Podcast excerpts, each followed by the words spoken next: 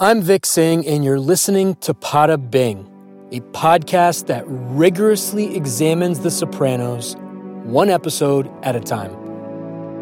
This is the second installment of the Pada Bing PhD series. Topic two is Caravaggio. I traveled to U C L A to sit down with Doctor Bronwyn Wilson, a professor of Renaissance and early modern art, to get an education and attempt to draw a line between the work of Caravaggio and The Sopranos. As many listeners know, Caravaggio's work has haunted me in a good way about as much as The Sopranos itself. And very early on in my viewing relationship with the show, I drew parallels between Caravaggio's paintings and countless frames from the series. I am a Caravaggisti, at least from an appreciation and astonishment standpoint. And I can't help but believe that the show was influenced by his work. This was one of my attempts to assuage that question, if only for my own peace of mind. Turns out Caravaggio was as complex, open-ended, and ambiguous as The Sopranos itself. And as you'll hear, the best part of this conversation was Professor Wilson making that connection on her own, unsolicited. That's all I got. Here's Professor Wilson talking about Caravaggio and The Sopranos.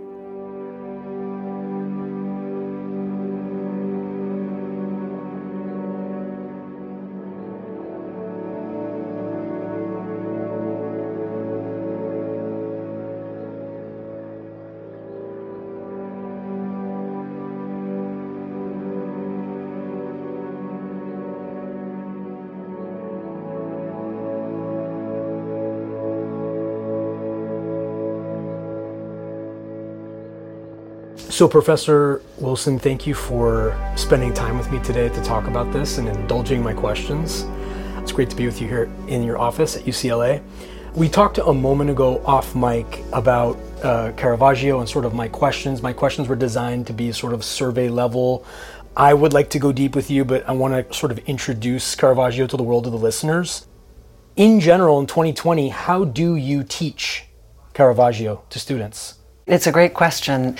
And there are um, a couple of things, but I would say the, the way that I bring him into class is a, a broad survey class that's on Renaissance and Baroque art. I introduce him in the context of gender and sexuality because there are paintings that were produced for collectors in Rome where the idea of collecting Caravaggio's paintings when they have something that we would see as kind of homoerotic content where there's men dressed up in bed sheets with fruit and kind of offering themselves and the fruit but also withholding it, those um, ideas around the the male body and sexuality are things that are um, really useful for getting students talking. And then I also talk about Caravaggio in relation to violence. So I have a week that I talk about violence, and I, I look really at sort of over three or four hundred years and um, thinking about the uh, story of Judith and Holofernes, for example. There's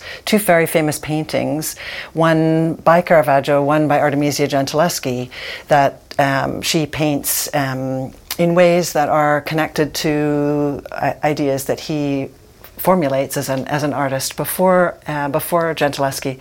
And there are two different approaches to the theme of Judith and Holofernes, where you see very different ways of thinking about the this young woman who saves the Jewish people, and the ways in which violence is described by the two artists are very interesting. And so students are able to think about the gender of the artist, they're able to think about the story, they can compare the differences between the paintings, and it um, it also resonates, I think, for students today. There's all kinds of ways that it connects to things like even Me Too movement, things, a range of different political ideas. How so as well. Me Too?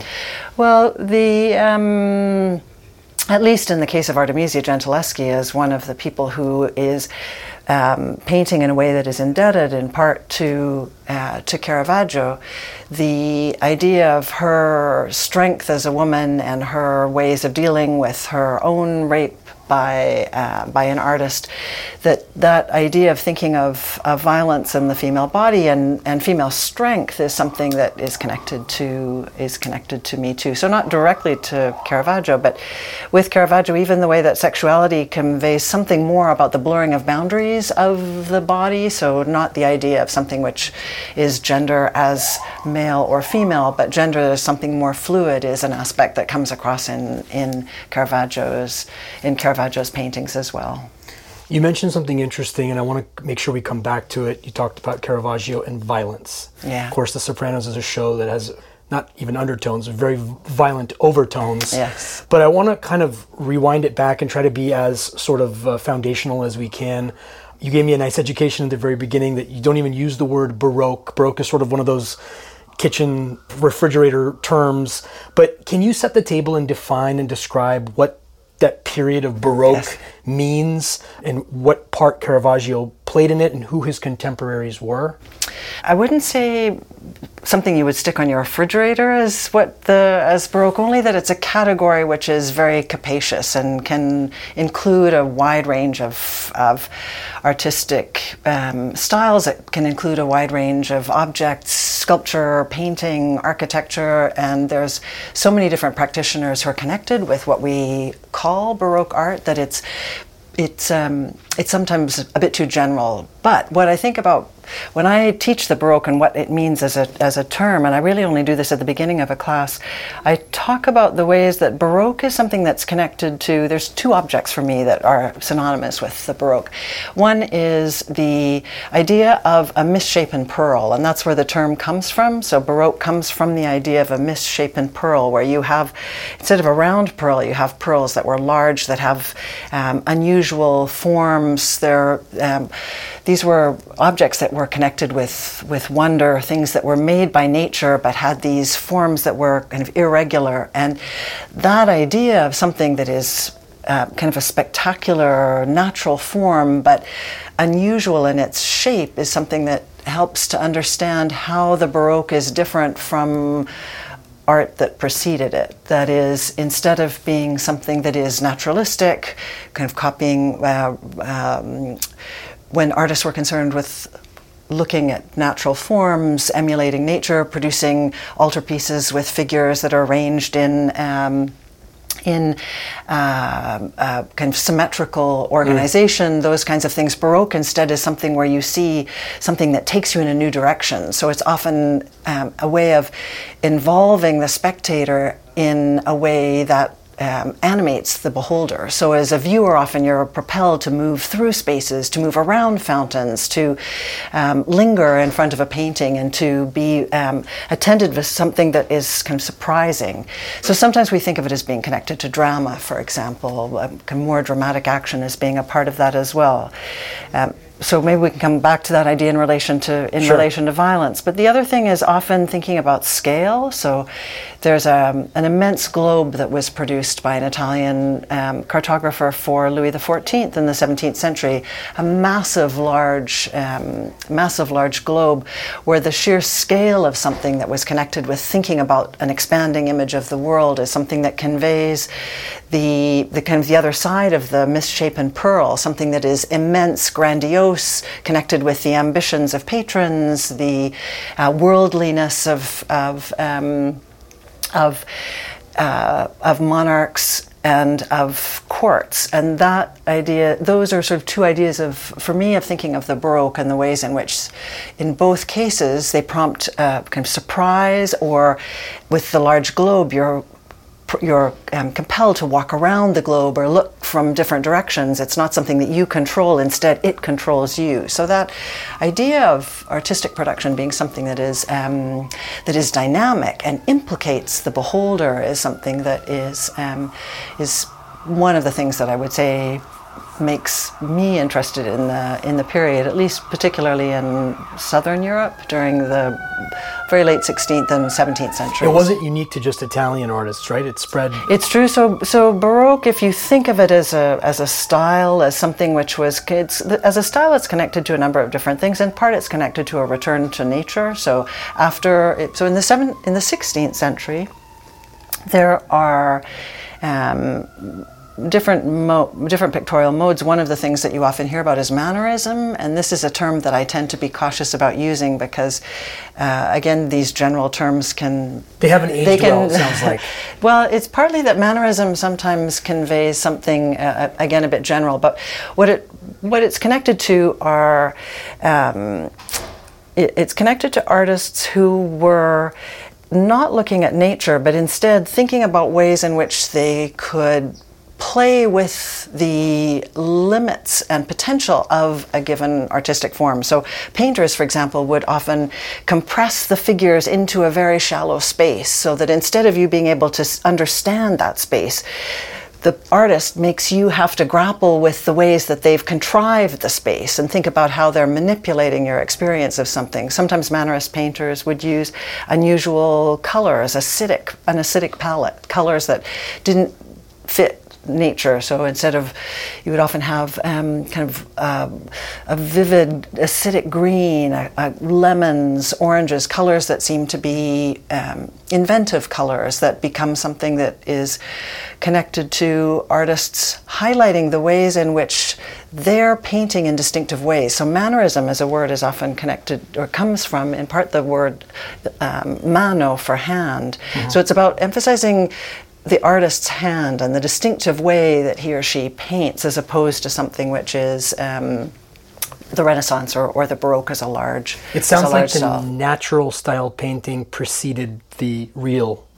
Ma mannerism, yeah. Mannerism. So first, so yeah, so that's right. So so normally, when one thinks about the Renaissance, one thinks about artists who are looking to nature, who are um, whose ambitions are to go beyond the ancients as models. So they would look in the Renaissance. Artists would look to antique models, Uh, where often the forms are idealized, so sculptural forms, male nudes, female nudes, where you have an idealized body, and artists in the Renaissance would um, learn to uh, would learn to draw natural forms, the human figure, for example, but then they would often idealize it and improve upon nature, and then there's an interest in the artist's intellect, so this becomes part of the kind of, part of the ways in which artists sought to advance their status in the sixteenth century was by emphasizing their intellectual concept as a mode of um, conveying something of uh, the mind being involved in artistic practice. So instead of it just being artisanal practice, you have something that's connected with um, with with mental agility, with really with me with mental skill. Did so this notion apply to Caravaggio? It as well? does. It comes back. So this is actually what's what's kind of interesting. So then you have so then you have mannerist artists who are who are playing with space, playing with forms, irregular compositions that are um, calling attention to artists' inventiveness, as I was as I was discussing. Then you have the Counter Reformation, and so this is something that then becomes very important and is really connected also with what the Baroque is, um, what the Baroque emerges from. So I'm going to tell you a little bit about religious history, please, because I think this is something please. that's really important for thinking about how Caravaggio is kind of responding to artists who came before him, and then also the ways in which he's connected with thinking about Baroque art, what his kind of particular Uh, intervention is in terms of the history of, of painting, largely seen kind of over a, a number of decades. So the Reformation um, is the split in the church. It begins in fifteen seventeen, kind of seeds of it before fifteen seventeen, when you have Martin Luther connected to the splitting of the church into what we would think of as Protestants and Catholics. And this causes great difficulty for the Catholic Church because they need to respond to the criticisms of the church. So Martin Luther was critiquing Rome and the ways in which they were using the papacy in order to be able to advance their status. So the Pope would print indulgences. These were um, these were pieces of paper that allowed people supposedly time out of purgatory in order to be able to advance the speed with which their soul would would reach would reach heaven. And the popes were selling indulgences in order to be able to um, help their family. So it's there was a lot of um, of nepotism when Luther goes to Rome at the beginning of the sixteenth century. There was criticism about the ways that people were worshipping what were seemed to be idols. They seemed to be looking at paintings and uh, and praying at the painted images rather than actually think about the religious stories that were that were important. So this is a very condensed version of a kind of complicated sure. process of the Reformation. Um, but the split in the church um, meant that in Northern Europe, with Luther, Calvin, and other reformers, is that there was a move away from the saints. The saints were no longer seen as mediators between this world and the other world. There was a critique of religious images then that had saints in them. So as a result, there was um, the use of altarpieces that you have in Southern Europe changed radically. That wasn't there was no longer something that was was needed. Um, there were a number of other critiques, but for for artists, one of the things that it meant is that religious imagery was subject to tremendous criticisms on a number of levels. From one side. From reformers. And in particular, the concern was that these were, that artists were painting in ways that drew attention to their artistry, to art rather than to the sacred, and this became a, a concern. So the the main thing is that what happens is that the Catholic Church needs to respond. And you might think that they would respond by saying, okay, we need to do something about nepotism, we need to stop giving all of our um, relatives positions in the church. In other words, we should be we should be reforming the, the church from the inside. We should be uh, attentive to the ways in which Um, what we're now, uh, what, what we would call Catholics, we need to be attentive to the ways in which they're worshipping relics, body parts of saints in churches. That we need to, um, we need to do something about this kind of, of religion. Instead, they create a number of councils. It's called, referred to as the Council of Trent. These were three series of meetings that take place in. Um, in a town, city called Trent in northern Italy. And this took place between fifteen forty-five and fifteen seventy-three. And this brought church officials from from around the world at, at that stage. And at these meetings, at the end of these meetings, they produced a number of rules for artists. And some of these were um, rules that were connected with ideas about devotion. And those were um, a reassertion of the importance of saints. So the Virgin Mary should be worshipped, so should the other saints. So the saints become something that the Catholic Church decides to emphasize rather than pull back on. They also emphasize the need for highlighting the mysteries of the faith. So rather than pulling back on the kind of censors and smoke and the sensual experience of churches, they instead enhance that and decide they would work against the Northern Reformers by instead um, highlighting the processions, the the drama that goes along mm. with the church. And then the other thing is that the idea is that painting should be didactic and it should be clear in terms of its meanings. So what that meant is that instead of these mannerist paintings with figures that took kind of deciphering, you know, what is the subject matter? Is it an entombment or is it a deposition? These kinds of, you know, subject matters for altarpieces. Those, the kind of ambiguity of painting at the time, instead what um, painters are pressed to do by the church is to paint in ways that were naturalistic, ways that would make it very clear to people what the subject matter was. So that meant no more palettes, no more colors that were unusual. It meant kind of returning to thinking about natural um, colors that were found in nature. And it was all part of the idea of being very um, clear in terms of teaching the the stories of the of the church. So painting, rather than being pulled back, it becomes even more important as a part of the as a part of the Um, ambitions of the papacy to reassert its authority as part of what was at this time also an increasingly global effort to proselytize within the within the papacy. Sounds like realism was legislated then. Uh, it was, it was, and this is one of the things. So realism, so we tend to use the term naturalism, but realism, I think, with Caravaggio is a great term because it's something that As an art historian, one tends to think of realism as a mode of painting from the twentieth century, so uh, also the end of the nineteenth century.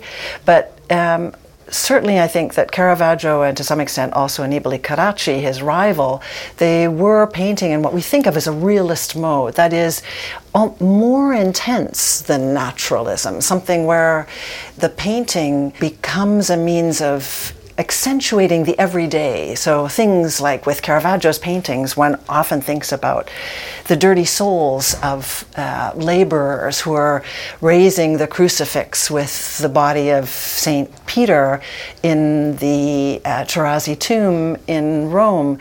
This is a painting in which you see three workers who are kind of tying and pulling up. They're t- they're t- they've, they've tied the body of Peter onto the crucifix upside down. They're trying to pull the crucifix up, and you the first thing you see when you walk into the chapel is you see these dirty feet of one of the workers. Um, and is you're also...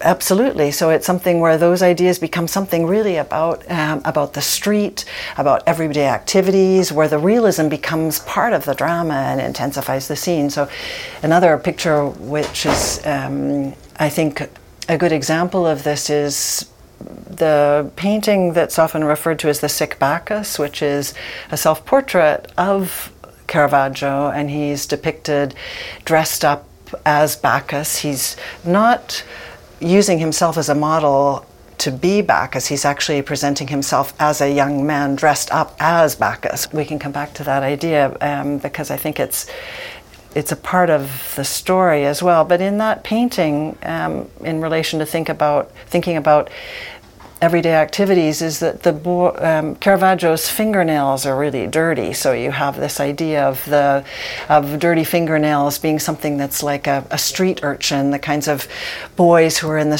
you know running in the streets of Rome, who would be models that they would bring into the studio and put into costumes in order to um, create scenes for, for making pictures. So that idea of, of literally the um, tangible everyday activities that become a part of constructing these religious stories that then contributes to thinking about the ways in which religious imagery operates.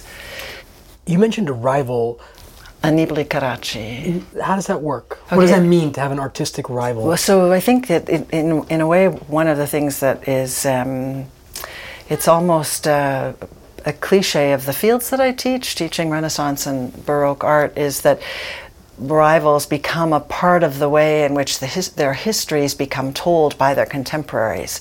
So the rival, being a rival with other artists, becomes a way of um, ad- advancing one's own status as an artist, and it becomes a kind of part of the self-mythologizing of, of artists during the well, just period. Just like with sports, right? Roger Federer and Rafa Nadal, they're you can't have one without the other almost now. It's it's a little bit, it probably is a little bit like that. And in particular in the history of art, it's the way that their biographies get told. So there's a lot of uh, um, contemporaries, we would describe them as biographers, people who are writing just after the life of them. And they'll tell these stories where they highlight these ideas of artistic ambition through through rivalry.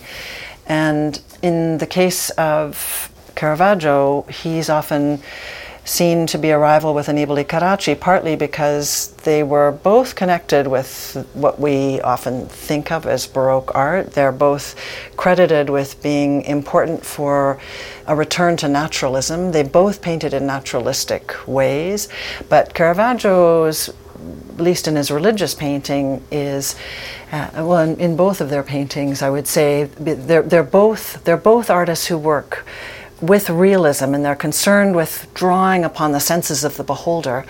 But Annibale Carracci is somebody who's much more interested in a classicizing form of realism. So he's... What does that mean? It means that he is looking more to Raphael, more to idealized figures, gotcha, rather than something which is instead about the kind of the street urchin, the prostitute who plays the Magdalene in a painting by Caravaggio. Was Caravaggio a maverick?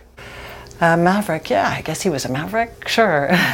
I think he's somebody who, it, sometimes it's hard to untangle the stories about Caravaggio from the ways that he would construct his own, um, him, himself, even through his images. He often portrays himself in his paintings as a way of um, highlighting his own persona, the kind of p- performing as Bacchus in a painting becomes something where he's um, he's he's performing and and appealing to beholders to engage with them in very particular ways. So he's a maverick in the sense that he is um, he is inventive in very distinctive ways, and that becomes really formative for for so many other artists. People come to Rome to see his paintings. The Caravaggisti.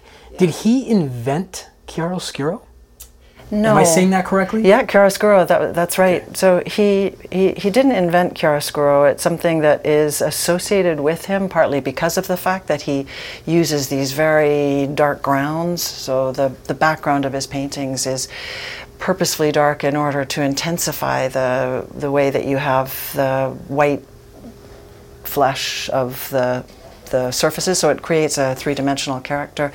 Chiaroscuro is something that means from from dark to light, so it's a, it's the idea of a transition from dark to light. What distinguishes Caravaggio's paintings would be the idea of tenebrism, where it's accentuated. So you have, instead of seeing the move from dark to light, instead with Caravaggio it becomes something where it's it's less about the process, but it's less about the change from light to dark and more about the impact of the dark space and the luminous forms that are appear three-dimensional against that black ground. So you sometimes have figures in the back of the space, and then you have these illuminated figures that are in the, the middle ground or the foreground of paintings. And when I thought of The Sopranos, to my mind, that was actually something where I kept thinking about all of the, um, the continual return to the strip club, where you would have these dark spaces and these white bodies of either the the women dancing, um, the, the kind of men around the table. So that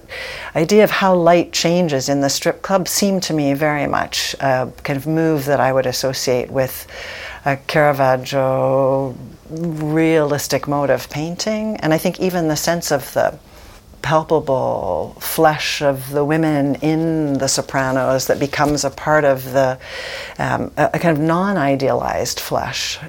Those scenes in the club, the way he, in the series it would go back to those over and over again, they are kind of they loom large in my memory, and I think it is partly because of the way that the these are not idealized figures. They're instead, it's about thinking about flesh in relation to to meat and in the kind of carnal idea of thinking of, of bodies and, and and the three-dimensional aspect of that with the light is something else that I think comes from Caravaggio. So if you think of the... Not officially, but I'm convinced that it has. I think you're right. And I... The cinematographers and the producers and the directors. I love that you made the connection to the strip club unsolicited, because, yes, what the show does so magnificently well is convey the regularness of life, yes, which is a direct quote from the show, in a visually stunning way. Yes. So you have these objects that are imperfect. Then you have Tony in moments with his wife Carmela, just in the house, the way that they're lit when they're talking to each other in the kitchen.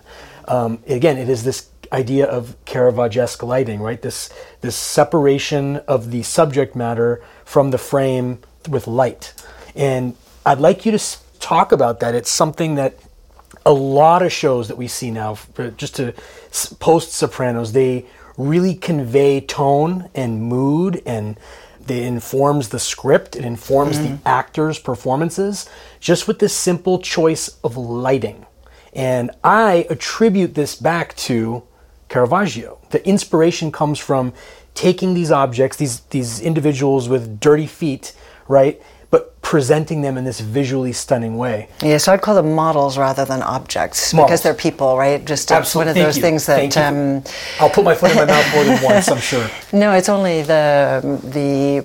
I think that one of the curious things about Sopranos for me is the ways that there's always a sense of the women in the strip clubs as being something that makes one anxious, or at least makes me anxious, in terms of the way that one might um, kind of question some of the morality of the the kind of pleasure of looking in those spaces as one's watching those scenes.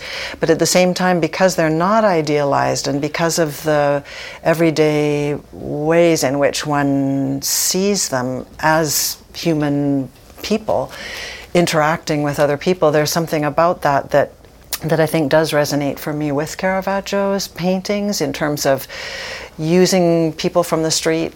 In Caravaggio's case, uh, well, many artists used prostitutes as their models, but Caravaggio often plays with that and was critiqued for that by his contemporaries. It was one of the things that he would, by using people who were working in the streets, that became a means of um, using models who were active in the streets, and at the same time they become then performers in his paintings, and so they're aware of the ways in which they're performing, and there's something about that idea of the the posing that becomes a part of what makes his pictures distinctive, and that seems to me a little bit like what you're getting at in terms of The Sopranos, and even in subsequent films or subsequent series in particular with lighting. In, you mentioned posing, and the term that came to my head back from my art history days was contrapposto. Yes. Is that applicable, that term applicable to Caravaggio's work? So contrapposto is one of those terms that really just means about an opposition, and it's a term that we usually associate with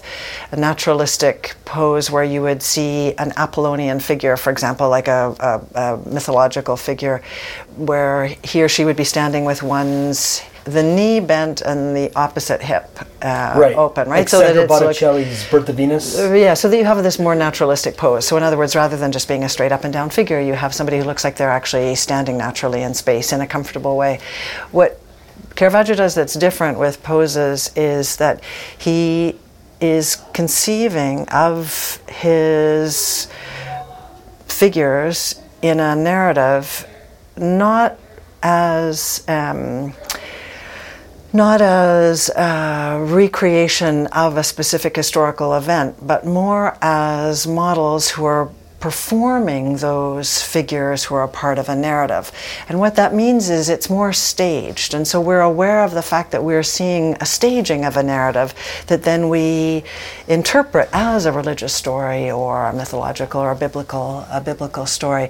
But the posing is something which is more about um, more about theater, so more like street theater, more hmm. like um, the Commedia dell'arte or th- theater that would take place in um, even theater today. That you're not trying to conceal the fact that it's theatrical; you actually enhance the fact that these are models posing and dressing up for the picture, and then that becomes something that becomes part of the inventive ways that the artist can play with. with costume and mix contemporary costumes with antique costumes, kind of playing with ideas about time in paintings as well. So it's the perform the performative side of it is something that's, I think, really key. Mm. And it's not surprising that Cindy Sherman actually does uh, one of the most interesting photographs that, it, or she does many of these um, very interesting historical photographs. And she takes her, she remakes herself as Caravaggio playing the Sick Bacchus, where she dresses up as Caravaggio does in the painting mm. of the Sick Bacchus.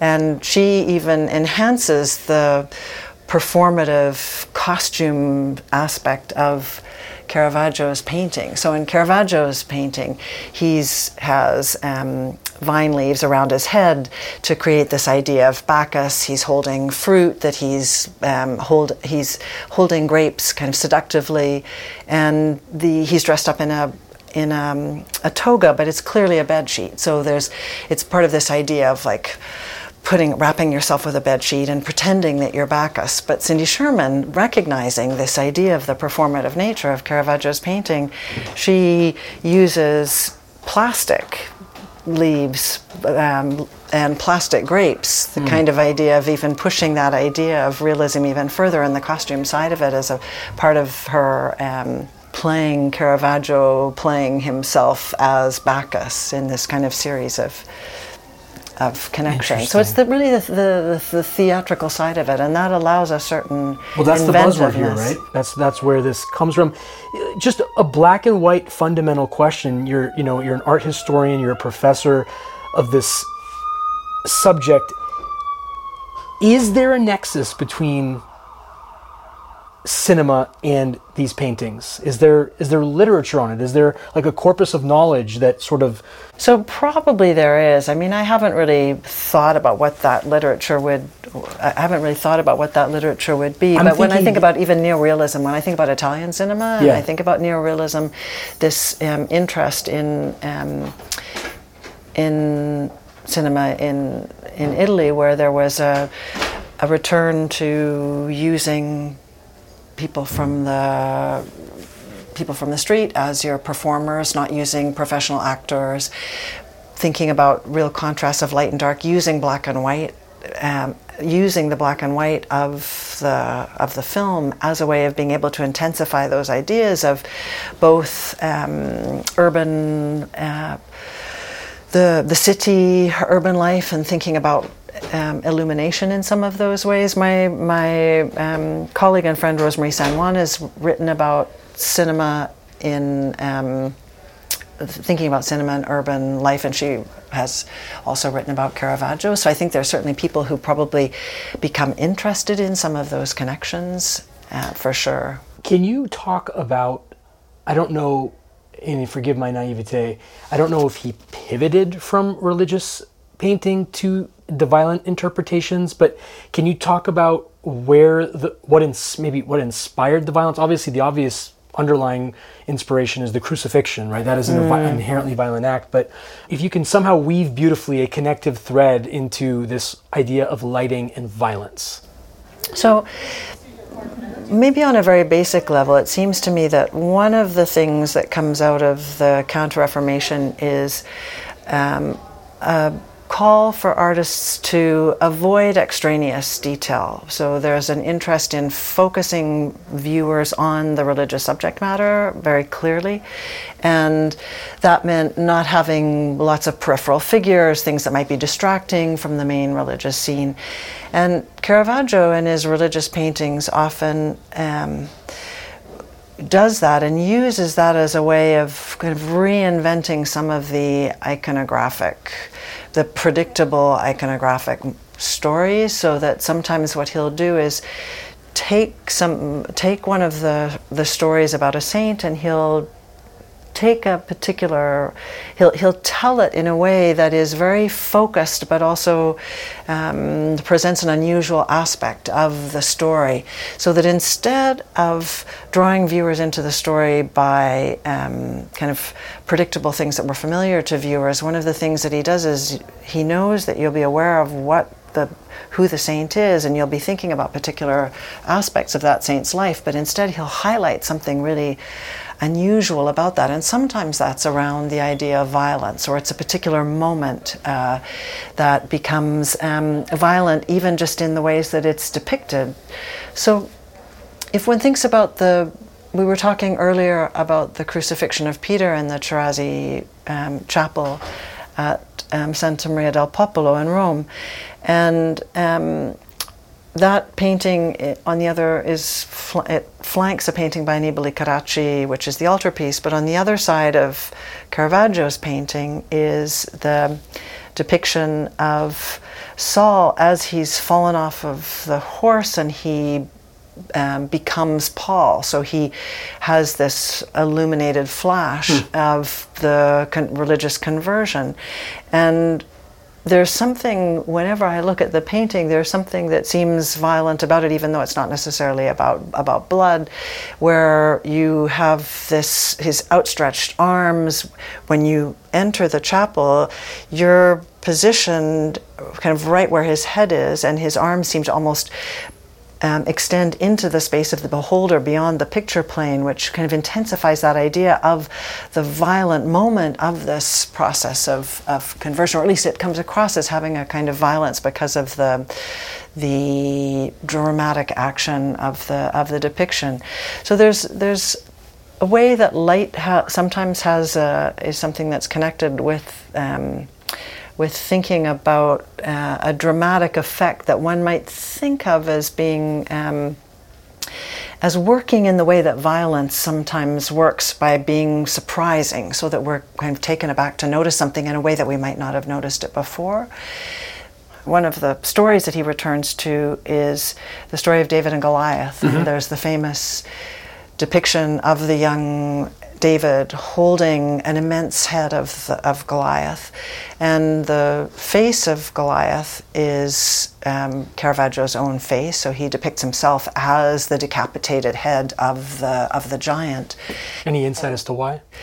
Well, there's a lot of discussions about that, and I think um, one thing that it's connected to is um, an interest in including oneself in a depiction where you become a kind of part of a story, and it becomes a part of the way that he constructs his own um, his own biography through his painting. So I think he benefits from the ways in which he's associated with violence. There's a range of stories connected to him having potentially involved in an incident in Milan, yeah, which may have been yeah upbringing. He's known for yeah. being somebody who was yeah. involved in violent activities himself. So writers and critics would sometimes talk about this, and as a result, I think that it seems um, I'm always cautious about psychobiography. I don't want to try and, you know, I can't ever know what Caravaggio sure. was thinking in his in not. his head. Um, but pictures like the picture of himself as Goliath, I think, become something where he is capitalizing on the fact that people will associate him with violence, and that becomes something that then um, it adds something to the the painting. So viewers of the of the painting aren't just thinking about the biblical story of David and Goliath; they're actually thinking about the idea of the story of Caravaggio, the artist, as a part of as a part of the narrative. And in that particular painting, the the way in which David is depicted is. is really riveting because of the ways that it's unclear whether he's um, whether he has an aspect of well, he's he's painted in many ways that seem ambiguous in terms of his gender. The lines on his robes begin to seem like long hair moving hmm. down the moving down the down his neck.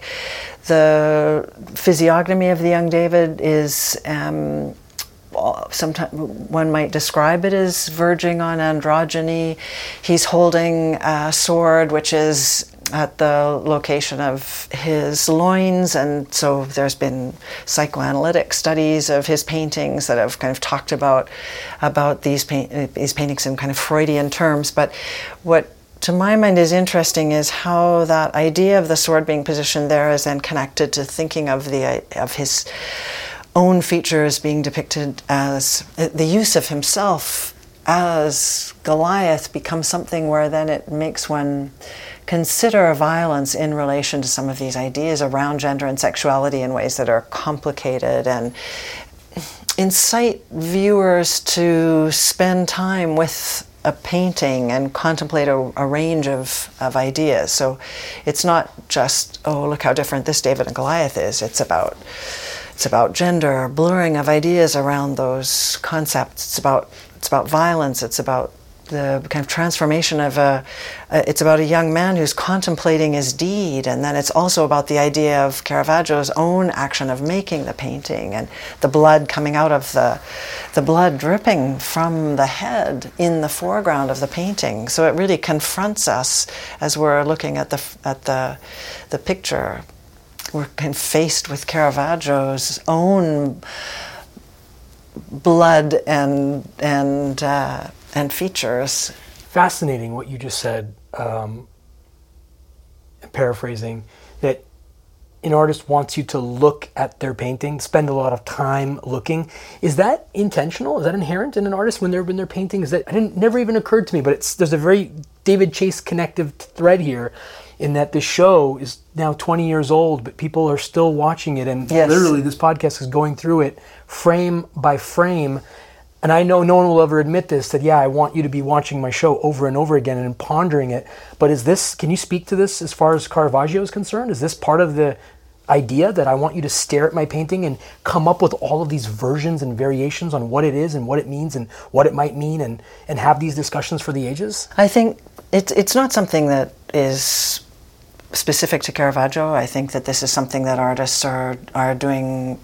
Probably, um, it's something that one could track back for, for centuries, sure. But it becomes part of painting in the sixteenth century in in more prominent ways. And then I think Caravaggio does use that in ways that you're that you're touching upon that are that are significant for thinking about something like The Sopranos, which is that there is a temporal dimension to the to the ways in which you're moved through the picture as well. Mm. So if you think about David and Goliath, there's just two figures, there's the head, there's there's David, there's a black ground, this young figure. It's not a it's not complicated with lots of other figures, but the the painting requires, almost demands, that we engage with its complexities over time and work some of those ideas, work some of those ideas out. And so I think that he's very, um, I do think that you're right, that it's connected to something that, that, and may, you know, maybe it's Maybe it's not just The Sopranos. Maybe it's partly because The Sopranos was so important in terms of thinking about a new kind of of television, which is about the series and what you get from a television show, unlike cinema, where you have something where you're following a narrative over weeks and that you go back to those same spaces over and over again. And how do you continually reactivate our engagement in those spaces over and over again? It's because of ways that, um, presumably, that um, the, the directors who are working with David Chase on the show, right? Because they're different directors, but each time that may even be part of what each director brings to the to the story, that there's, it's like taking a narrative and just looking at it from a slightly different point of view. And every time a new director is taking the taking on the story, she or he is looking back at what had come before and then just turning that in a different way. And so that process of seriality is, I think that's some, I think that that's something that definitely makes sense in terms of thinking about, at least from my point of view, with what we're talking about as Baroque painting and yeah. thinking about artists that return over and over again to the same um, scene and how you can alter it. And I can certainly, um, one of the things that I have done some work on is an artist called Francesco Cairo, who was working for the court at Turin. Um, and this was in the seventeenth century, in the sixteen thirties um, and forties. And the, um, the at the court, they were collecting paintings, and they had copies of Caravaggio paintings in the collection. This is one of, this is I think this is collect, connected to what you're, sort of some of the things that you're you're exploring, which is that this is also the the the period in which you have the consolidation of wealth within these different courts. There's no longer kind of republics. Venice is like the only remaining republic, and and um, at least in the Italian context, and so you have wealth, and you have these people who are starting to collect paintings. They have galleries in their palaces. They are not only collecting artists, that, that had happened in the sixteenth century, where you would have um, museums and palaces. People like Isabella d'Este had a had a collection of of paintings where she would kind of collect artists through collecting paintings. But what you have in these palaces is um, uh, a real interest in developing skills of discernment. So as these paint, there's a kind of relationship between painters who are appealing to this new developing skills of beholders in order, uh, their ability to discern differences between artists and between variations on the same story. So there's a, there It's it's slightly oversimplifying it to talk about this being connected to the developing of connoisseurship, but it's a little bit like that. The yeah. idea that what you have with these galleries are these spaces where where the owners of these galleries would be able to bring people from the court into them, into the spaces they would talk about painting. So it really becomes also about discourse, about discussing works of art, and they would be able to compare something that was done in a Caravaggio then to paintings that were done by Francesco Cairo. And Cairo is somebody who looks very closely at Caravaggio's paintings. He studied the copies of them that were in the collection, and he produced variations on the same story where he um, takes the ideas of light, the ideas of, of androgyny from Caravaggio's paintings, and even the idea of violence, so decapitation.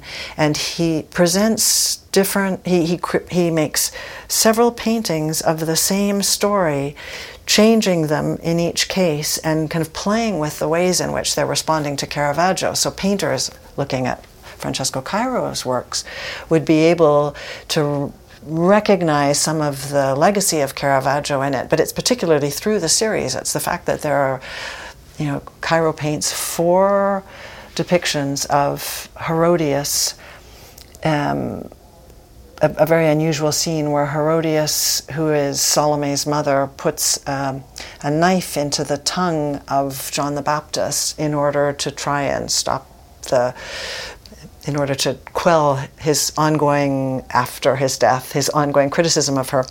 So it's a, it's a, it's a story of female um, violence against the, the Baptist, and that scene he changes in different paintings, always with Caravaggio clearly there in the background, and it's looking at the sequence of them that you start to see something very interesting. So that idea of serial imagery and repetition is mm. central with thinking about seventeenth century painting, and I think that's connected to... Love it. To, yeah, this is amazing. Yeah. In fact, you've just made me think of a connection, which is uh, another one of my colleagues. Um, in fact, this is the work on Francesco Cairo. I first did it for a conference for her.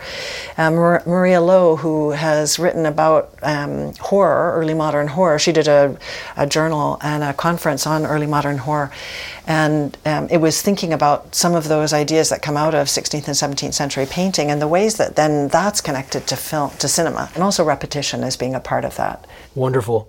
Couple more questions. Okay. He is classified, Caravaggio is classified or described as a shadowist. A shadowist. Have you heard that term? No, I haven't. See, these are the lay terms that make the, make their no, way to... No, it's probably, a, it's just something that, I mean, I am... Um, it's conceivable that... Is he the best at it, technically and in terms of uh, oh, I see what notoriety? Okay. Yeah. Is he the best? Chiaroscuro, you mentioned a term. Tenebrism. Tenebrism. Is he the best in your estimation? So I'm the kind of art historian who resists ever making those kinds of qualifying qualifying statements. I would say that he is, um, I certainly think you're right that he, or at least what I take you to be suggesting is that he is the artist who is the most clearly associated with that idea of violent, violent opposition between dark grounds and luminous figures. And he experimented with light in order to create this effect. So he often has a raking diagonal of light, of light, where light can be something that can signify some kind of divine light, um, but it's something that then creates this, you know, asymmetrical organization on the surface of a canvas that immediately disrupts any um, comfort level in terms of thinking about where one should look first. And the other thing that he does is he produces, he used light, um, he would hang light above the figures that he would be organizing. So he would take these models, put them into a, a create, construct a scene with them. And by putting the light overhead, one of the things that that did is it created these um, very three-dimensional figures, but also with intense Um, in intense shadows, and yeah, that yeah. creates this sense of drama. Um, so he staged that. it. Yeah, it's absolutely huh. about staging, about staging Interesting. light. You just said you're not going to name your favorite, but I'm going to just do one more fun thing. I, I can't do an episode without making a basketball reference, whether you like basketball or not. It's your starting five uh, on your team of painters. Is he on your starting five? And can you name your starting five? Personally, it's a totally subjective, ridiculous question for someone of your level of esteem, but I have to ask because he's a he's a name. There's maybe three or four names in the art history world that have stayed with me for twenty some years. Yeah. And what do you say to that? So I often will, I tend to have works of art that are my desert island works of art. Okay. So it would be okay. something, um, but I, I will answer your question. Um, Since I'm Canadian and British, the basketball thing, it's like, uh, it's not something that's, but I'm with you on the uh, on the idea. Starting team. The starting team. Um, Soccer players on the pitch.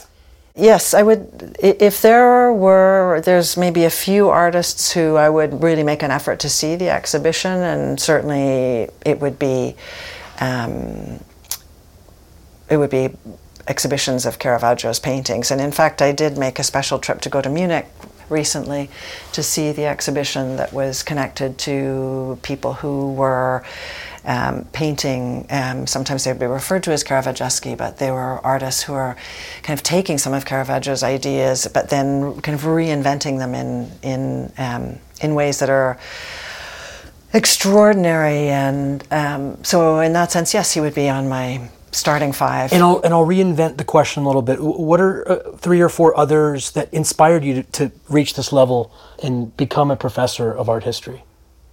Influences, inspirations. So one, there, it's it, probably these things. These things have changed a little bit over time, but I would say that I'm always intrigued by artists who don't usually fit into the. the categories very clearly. Um, I'm a big fan of Pontormo. I think that Pontormo is a very interesting artist.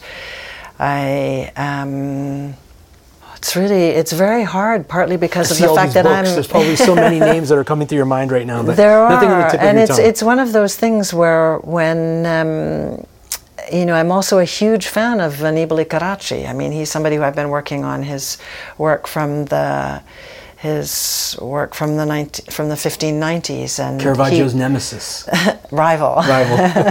I think it's something that uh, it was one of those situations where they probably both benefited from the competition, sure. Right? I think that that's something that becomes important. Um, And so he's uh, Annibale Carracci is one of these artists who's very um, also um, interested in thinking about ways that you can um, challenge some of the expectations for, for making pictures, and that's always something that I find I find interesting. Did he live a longer life? No, they uh, very similar. Both in their thirties? Yeah, yeah. The one the one thing that I um, think might be interesting. F- For, for you is the way that um, this was something I was talking about talking with a, a friend just recently about the ways that um, Caravaggio's name comes from it, his first name is Michelangelo, right? Mm-hmm. Because he was named on the the feast day of the Archangel Michael, and uh, when you are when you grow up with that name. That means that you're thinking, he must have been thinking about Michelangelo, and I think that that idea of how Michelangelo cultivates his own um, his own mythology around this man who never took off his boots, who uh, suffered for his art, all of those kinds of stories of the kind of heroic genius that are part of that myth-making is something that then Caravaggio is looking back on and thinking about how he can manipulate that, and I think he was probably very aware of the ways that he was participating in this ideas of constructing his own biography, and then that the some of the things you've been interested in around kind of violence and lighting and thinking about performing and the serial image serial images coming back to stories again and again and kind of reworking those. Um, those are things that um, become then part of the kind of mythology of, of Caravaggio as well. So I know I haven't really answered your question about about um, favorite artists, but I would say that they tend to be these they tend to be artists who are um, maybe not the well. I was going to say maybe not the. most canonical figures. I certainly wouldn't rush to see a Raphael show. The, the deep cuts, and I, that's, that's what I want to know about. Yeah. I, I respect that. I love that. That's and that's kind of the essence of it. Like you know, you can ask a musician, you know, like what you know, what made you pick up a guitar? You can. You can there's always something. Like what made me do this podcast is David Chase, and yeah. the fact that he created this, he executed this eighty-six hours of uh, cinema essentially, and um, every frame is.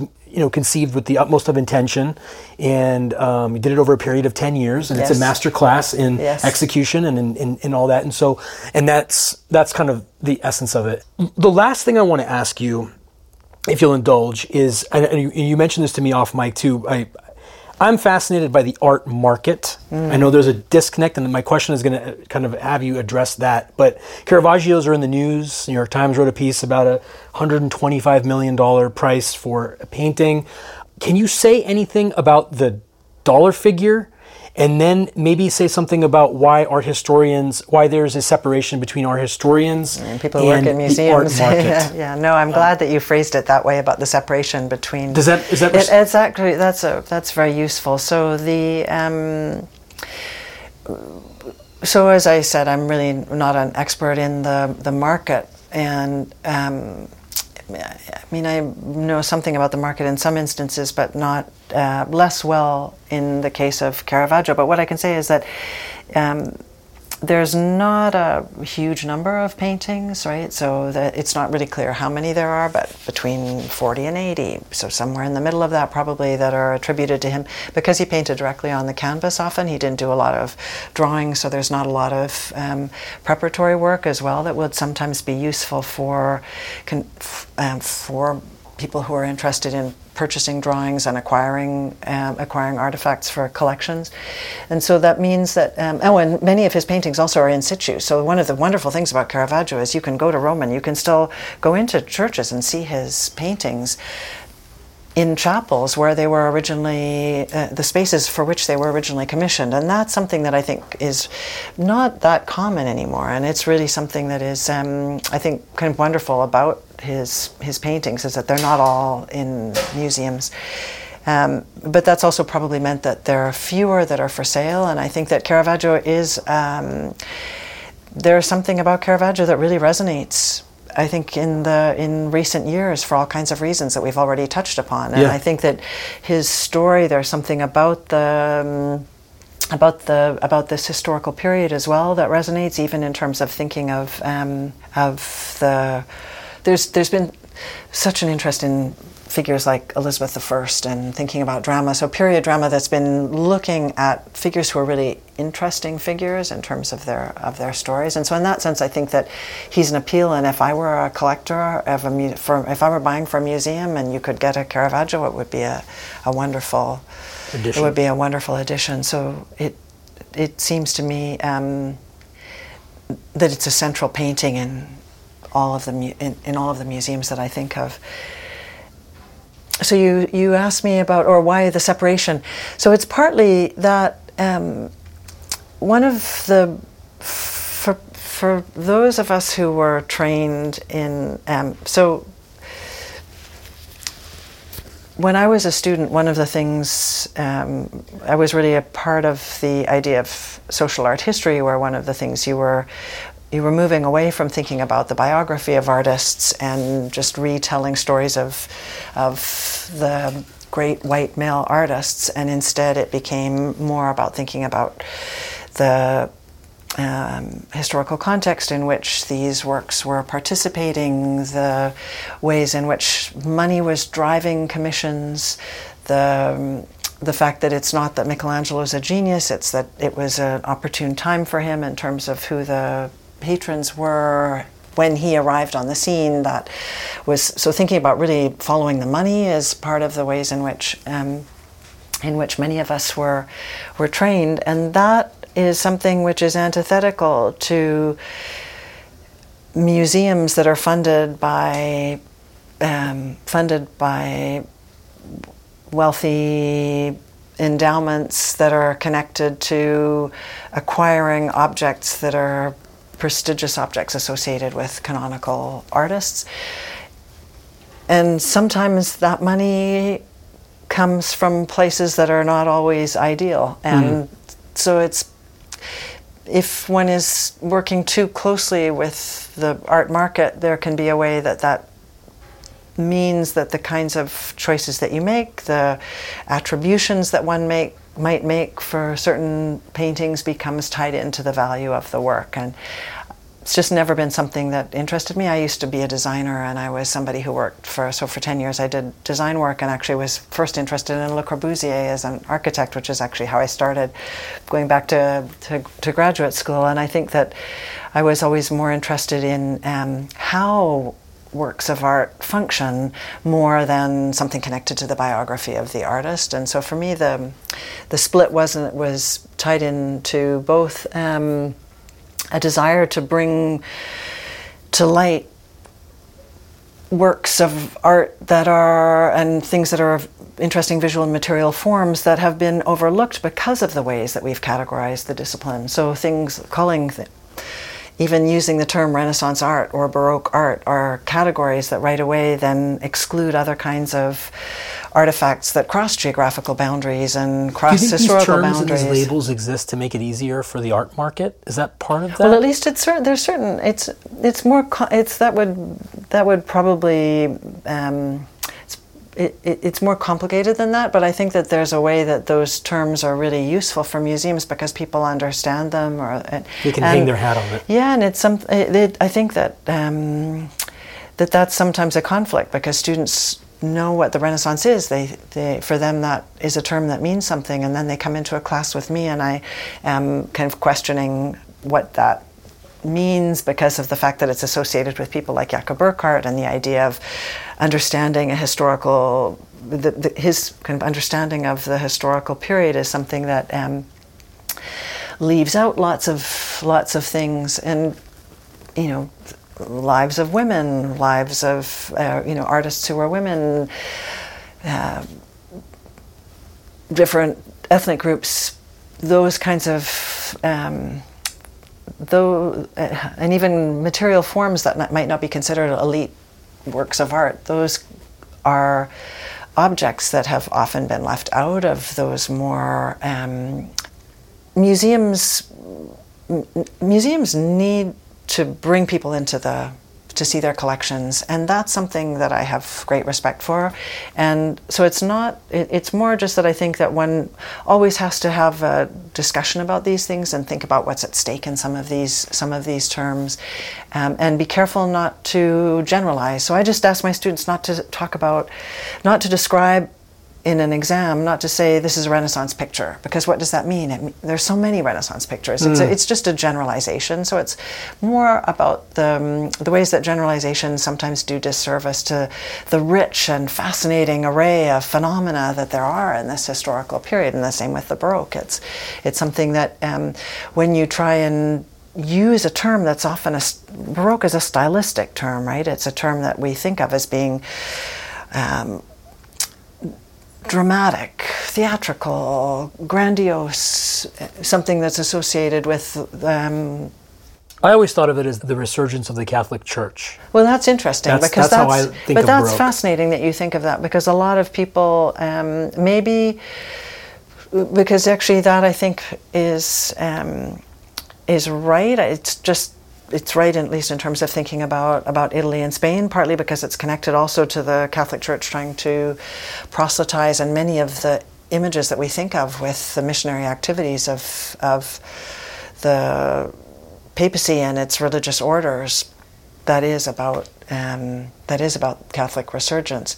But many people refer to painting in seventeenth century in the Netherlands as Baroque. Hmm. And so how do you link right. something like Vermeer with something like uh, a sculptor like Bernini? Those two, um, those are such different kinds of ideas. Or Vermeer and um, somebody like Francesco Cairo, who I was just talking about, those would both be painters who sometimes get grouped together under the idea of the Baroque. And so as a as a term, it's a kind of generalization. But I, I like your idea of it being associated with Catholic resurgence. There, I'm, I think it does a lot of good work. I very much appreciate the fact that this, it seems like in our conversation that this, it's not so cookie cutter. It's very open-ended, and very much like The Sopranos, to segue on on that note, the show is open to many forms of interpretation, and you can't really box it in definitionally. So thank you for weaving the nexus between Caravaggio into The Sopranos for me. I hope it wasn't too tall of an order. I think this was an exceptional conversation. I love that I had twenty questions for you, and I only asked two of them because that's how conversations go. So thank you for indulging this, and thank you for being a part of this project. It's a pleasure. It's a pleasure to have met you, Vic.